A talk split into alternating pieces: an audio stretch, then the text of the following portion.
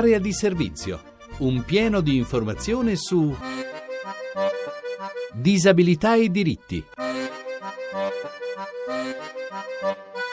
Buongiorno, buongiorno da Francesca De Carolis. Iniziamo come di consueto con il nostro sguardo alle notizie della settimana, che si chiude con un duro scontro in Commissione Affari Sociali della Camera tra gruppi parlamentari e governo, dopo che il sottosegretario alle politiche sociali Guerra ha dato parere negativo al provvedimento per l'assistenza ai disabili gravi nel momento in cui restano senza familiari che li possano accudire. A insorgere contro la decisione dell'esecutivo, motivata in sostanza dall'impossibilità di destinare risorse a un capitolo tanto specifico specifico in un periodo di tagli in tutti i settori sono tutti gruppi, maggioranza e opposizione insieme, visto che sul testo in esame c'è un consenso unanime di tutti.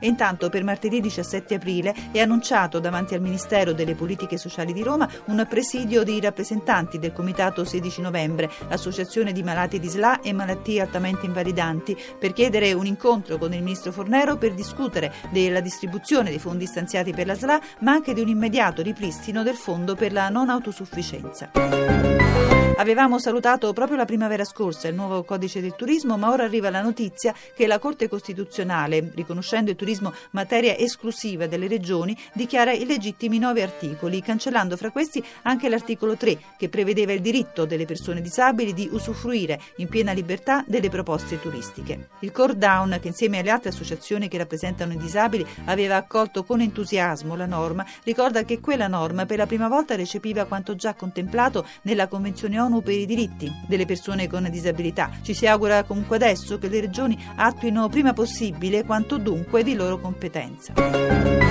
Ancora una grave intimidazione contro la comunità Progetto Sud di Don Giacomo Panizza. Dopo la bomba di Natale gli spari contro la residenza del Dopo di Noi, altri due colpi di pistola a Pasqua, sempre contro la casa confiscata alle mafie locali alla Mezzia Terme. Ancora una volta un attacco, ha rimarcato Nunzia Coppedè, responsabile di Fish Calabria, contro tutta la comunità Progetto Sud e contro tutto ciò che essa rappresenta e ha scatenato molte polemiche anche all'interno della Chiesa la notizia del parroco di Porto Garibaldi, Lido in provincia di Ferrara, che ha deciso di escludere dalla prima comunione un bambino con ritardo mentale. Un coro di voci si è alzato contro il sacerdote e anche i genitori dei compagni di classe del piccolo gli hanno inviato una lettera invitandolo a ritornare sulle sue decisioni.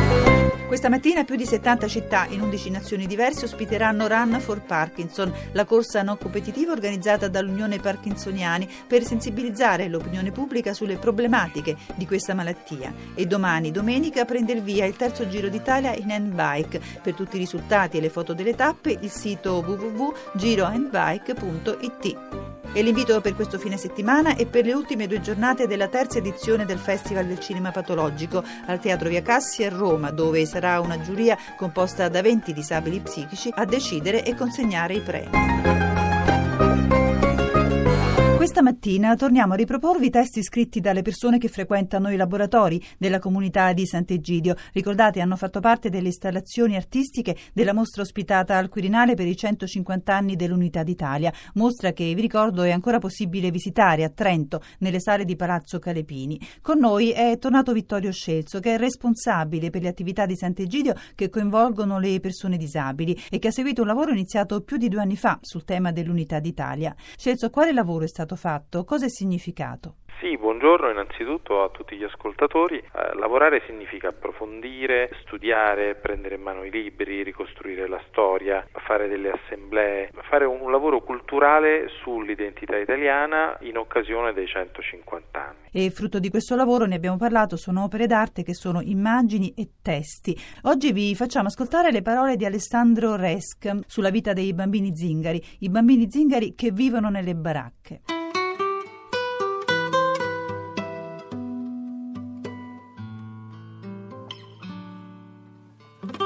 I bambini zingari vivono nelle baracche, mentre io vorrei che avessero delle case, case, dolci case, che avessero un divano, una televisione affacciata sul mondo ed una radio per sentire che la guerra è finita. Perché noi abbiamo una casa e loro no? Io vorrei una casa con un camino che potesse riscaldare il loro cuore immenso. Scelzo, chi è Alessandro Rezk? Alessandro è figlio di un padre egiziano e di una madre italiana, un ragazzo che ho scoperto che anche nella disabilità si può avere uno sguardo attento agli altri. Infatti Alessandro è preoccupato degli zingari. Quando li ha incontrati? Alessandro li incontra perché vive nella periferia romana e quindi le incontra come le incontriamo tutti noi, ma soprattutto lui è portatore di quella cultura di incontro della comunità di Sant'Egidio, specialmente con i Romi, i Sinti, con questa che è stata definita in un bel convegno alla Camera la più grande minoranza etnica d'Europa e il presidente Fini diceva che dal modo in cui viene accolta in Europa si misura anche la nostra civiltà e dicevo eh, Alessandro ha incontrato Rom e Sinti soprattutto attraverso l'esperienza che non c'è nessuno che è così debole che non possa fare qualcosa per gli altri. Alessandro ha scritto una poesia. E anche questo pensiero è andato a comporre il grande puzzle della mostra. Eh, Celso, ma le persone che frequentano i vostri laboratori sono sia giovani che adulti, persone che sono con voi da molto tempo, è così?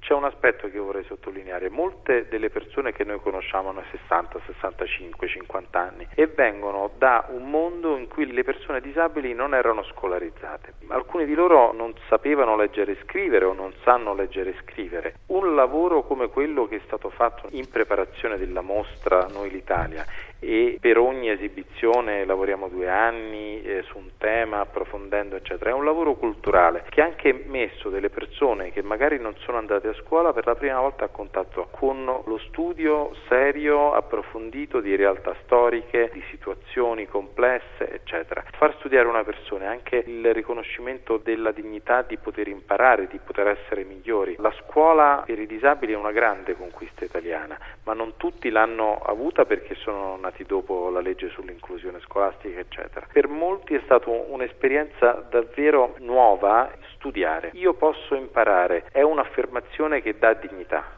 Questa è forse la cosa più importante dei vostri 30 anni di impegno nei laboratori. Sì. Quanti laboratori avete? Sono una quindicina, la maggior parte a Roma, altri in Italia e qualcuno in Europa e poi a Cuba.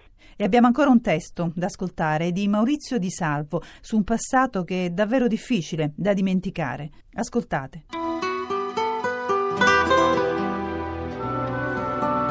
Quando ero piccolo stavo all'istituto.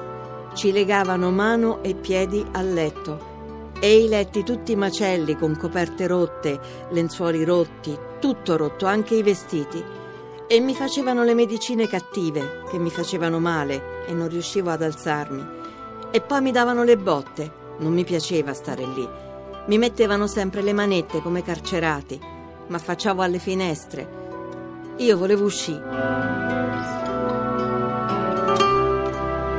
Scelzo, qual è la storia di Maurizio? Lui dice io volevo uscire, Sì. oggi Maurizio vive con la madre, la sorella e i nipoti. È una storia a cui io sono molto legato perché è una delle prime che io personalmente ho conosciuto, io devo tanto personalmente a Maurizio, al suo modo di coinvolgermi e di coinvolgere tutti noi attorno alla sua storia, attorno alla sua arte. La storia di Maurizio è la storia di tanti che hanno vissuto nei manicomi. Maurizio non aveva problematiche psichiatriche, ma fin da bambino, un po' per problemi della famiglia, un po' perché non c'erano grosse alternative, ha vissuto in tanti istituti per bambini e poi in manicomi. Lui racconta in particolare del Santa Maria della Pietà, manicomio di Roma. Quanti anni ha adesso? Maurizio ha 56 anni, ha vissuto buona parte della sua vita in manicomi, ne ha girati vari e Maurizio racconta dell'elettroshock, delle medicine cattive come lui le chiama, di queste medicine che lo facevano addormentare, che lo sedavano e lo rendevano incapace di relazionarsi con gli altri. E piano piano ha recuperato la vita. Da quando è uscito è rinato. Io qui vorrei ricordare anche il percorso che ha portato alla chiusura dei manicomi, come questo sia un patrimonio importante della storia d'Italia. Non a caso tra le opere esposte parecchie sono sulla legge Basaglia, sulla vicenda di Marco Cavallo, Sì. sono la memoria di un'epoca durissima ma anche di una liberazione. Oggi Maurizio è un uomo sereno che ha trovato amicizia e dignità e direi che in qualche modo dalle stanze sporche del Santa Maria della Pietà degli anni 70 alle sale splendenti del Quirinale in occasione dei 150 anni forse c'è un percorso di liberazione che è fatto di Basaglia, dell'amicizia e fatto anche dell'esperienza di Sant'Egidio.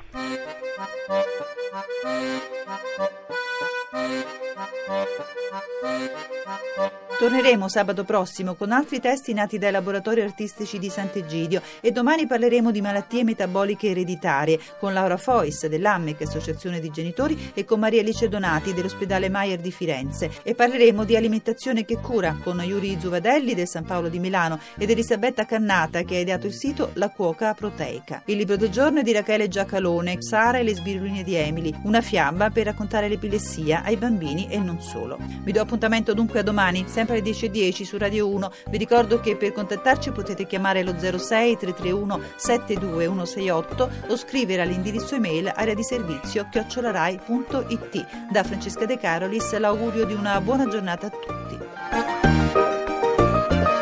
Avete ascoltato Area di servizio, disabilità e diritti, un programma di Francesca De Carolis a cura di Maria Teresa Lamberti, regia di Alex Messina.